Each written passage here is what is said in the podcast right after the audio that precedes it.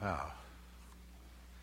Such a powerful, powerful challenge to us to look at Calvary's love. What wondrous love is this?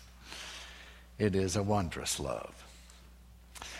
Today we carry on in the scripture with uh, reading from Paul's letter to the Philippians. And it gives to us what we understand to be, from biblical scholarship, an early Christological hymn uh, describing what it was that Jesus came to do and to be here in our midst. So from the second chapter of Paul's letter to the Philippians, hear the word of God as it comes to us through these scriptures. Let the same mind be in you that was in Christ Jesus, who though he was in the form of God, did not regard equality with God as something to be exploited, but emptied himself, taking the form of a slave, being born in human likeness, and being found in human form, he humbled himself and became obedient to the point of death, even death on a cross. Therefore God also also highly exalted him and gave him the name that is above every name, so that at the name of Jesus every knee should bend, in heaven and on earth and under the earth, and every tongue should confess that Jesus Christ is Lord, to the glory of God the Father. This is the word of God for the people of God. Thanks be to God. Palm Sunday, particularly on a day when we observe it as we are on this particular day, takes us very quickly from the palms to the passion. As we deal with a theme like what a wondrous love this is, as we move from palm to passion, we find so quickly that we are engulfed in the story of Jesus, the story of his passion. Dan Nelson, who's a Lutheran commentator, says about this movement from the palms to the passion, the approach to this Sunday by the present lectionary is to give passing attention to the Palm Sunday entrance in Jerusalem, and then to focus on the passion, because the two are supposedly incompatible. However, it's only the juxtaposition of the triumphal entry and the passion that we face the unpredictable nature of human life and the supreme irony in which God is sacrificed by those to whom he came to give life. It may be easier to deal only with the crucifixion, but that is dealt with alone on Good Friday.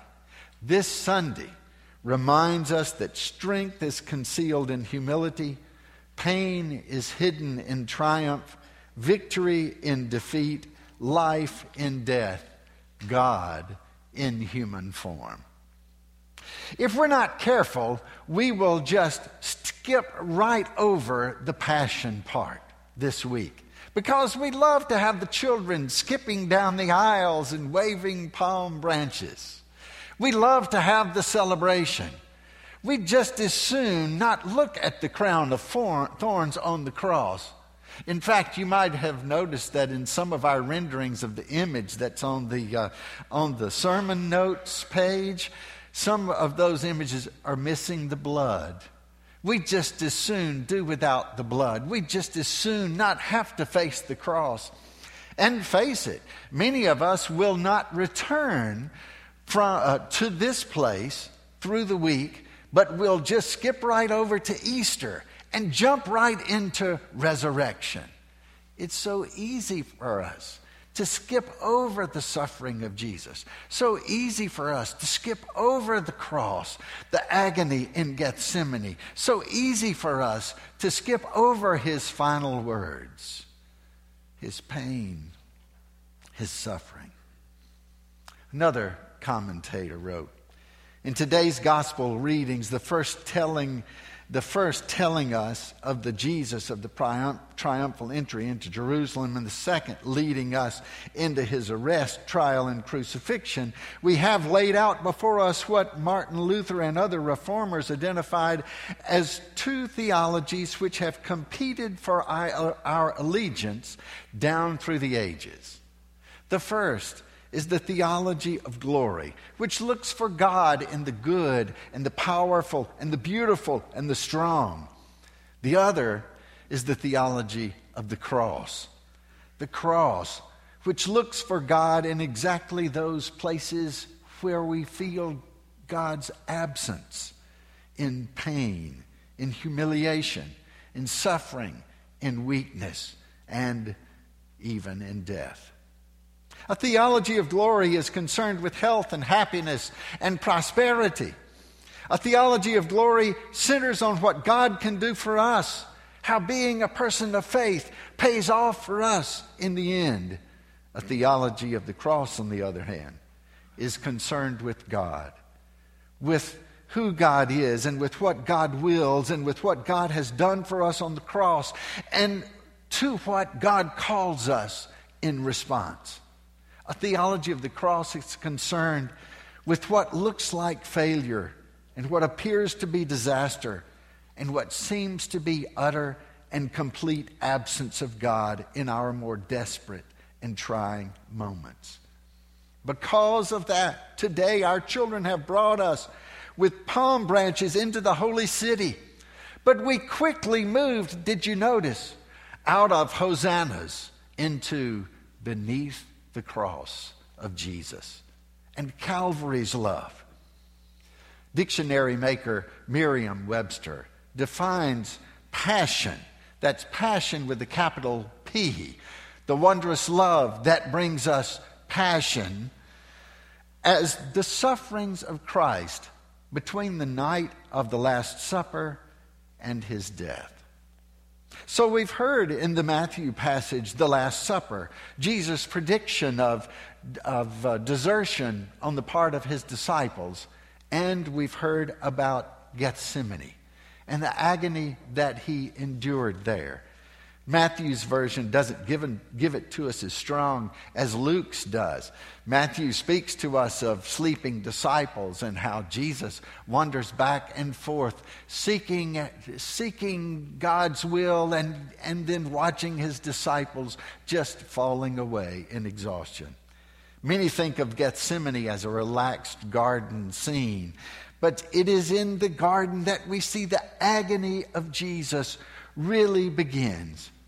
And in Luke's version, we find in Luke chapter twenty-two, verse forty-four, it says, "And being in anguish, he prayed more earnestly, and his sweat was like drops of blood falling to the ground." Have you ever poured out your soul to someone?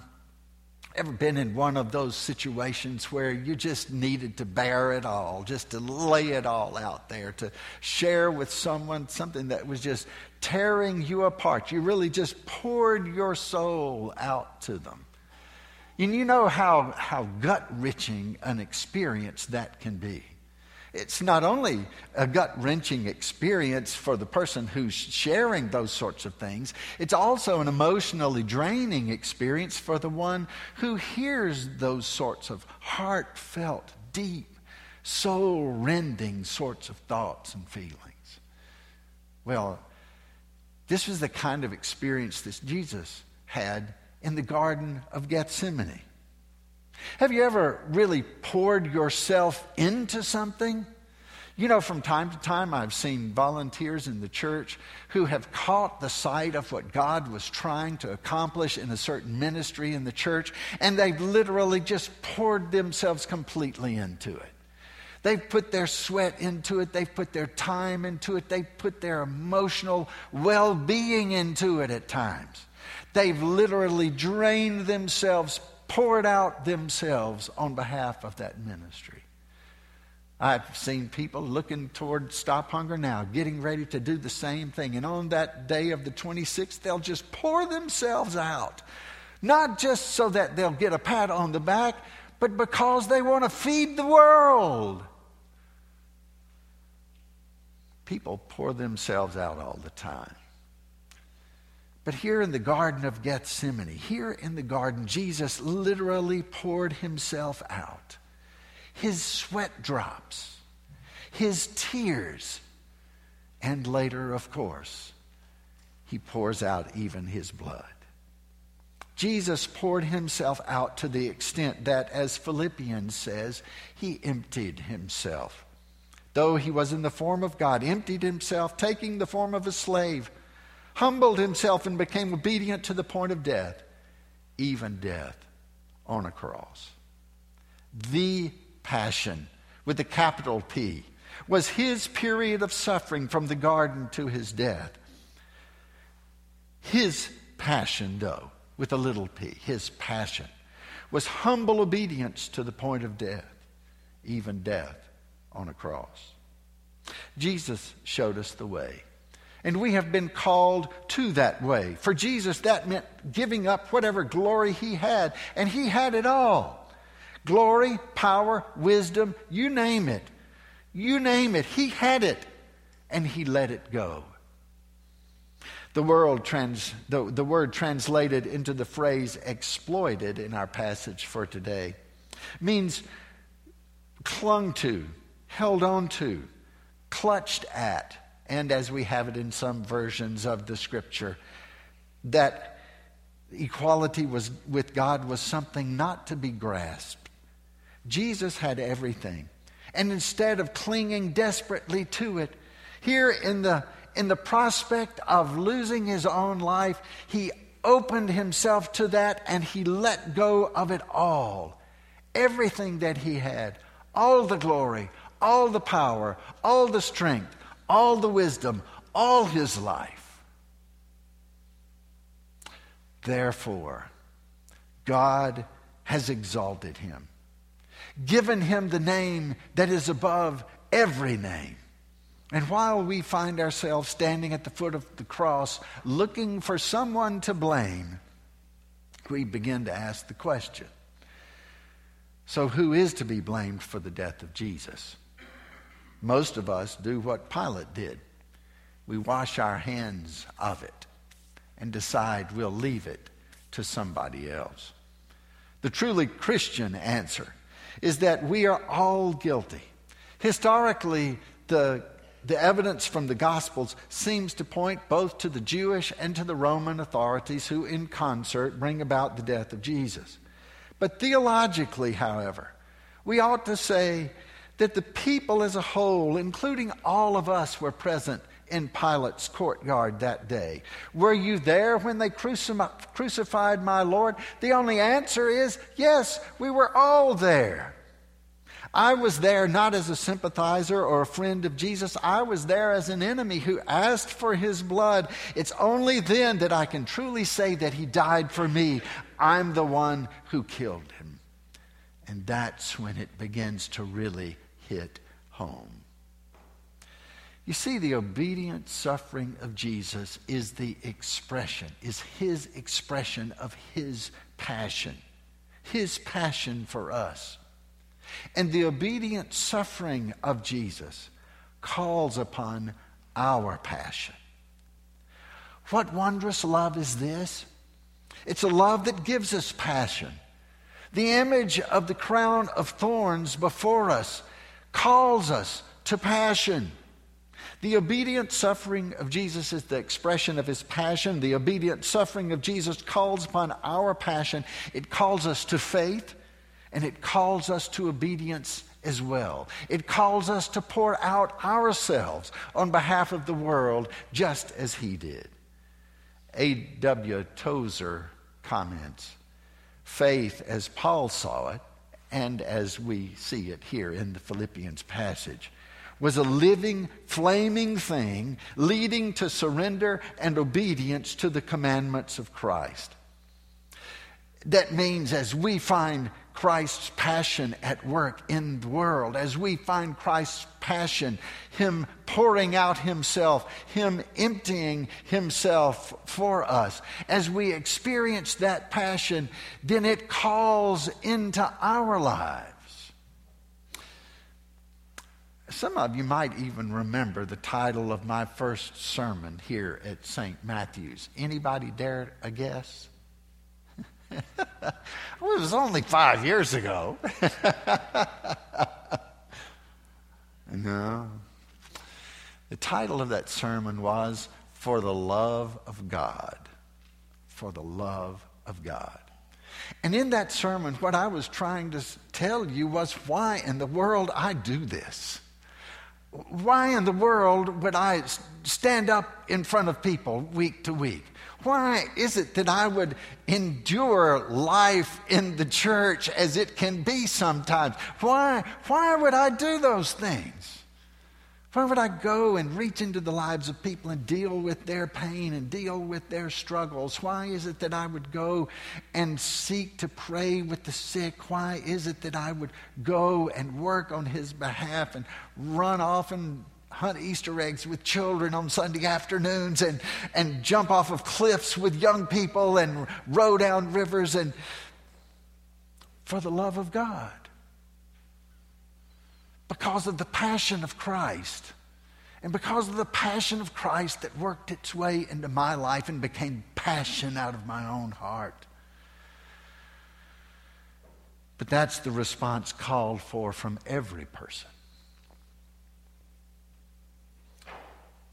Therefore, God has exalted Him and given Him the name that is above every name. That at the name of Jesus, every knee should bow. Every tongue confess that Jesus Christ is Lord, for the glory of God the Father. I don't know if His passion is calling for your passion. I don't know if you have discovered why it is that He's poured out Himself for the world in such a way, but His passion is calling out to your passion on this day. What calls out your passion? Where are you pouring yourself out? Where have you emptied yourself lately? How has His passion been lived out in your passion for the family of faith, or in reaching out to the world with the life-saving love and grace of Jesus, or your passion for reaching the least and the last and the lost? When's the last time you fell to your knees? When's the last time you confessed your faith? When's the last time you yielded to Him as the Lord of your life?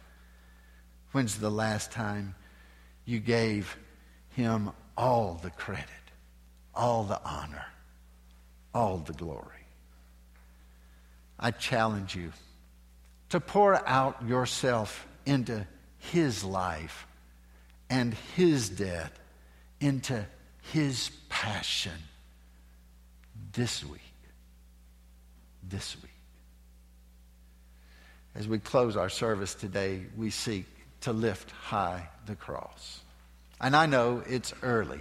We haven't even gone to Maundy Thursday yet. But lest we skip over the Christ of Good Friday, we sing this hymn today. And as we sing it, perhaps God's calling you to respond in a very real way, to pour out your passion into the world in a way you haven't done it before, because you've found that He indeed is the one who's been obedient even unto death, death on a cross, and you'd like to respond. Make your commitment as we sing, if God's calling you to be a part of this congregation. We who would pour out ourselves in the world, even in this week, we invite you to come to the front and join us as we sing. Let's stand. It's number one fifty-nine.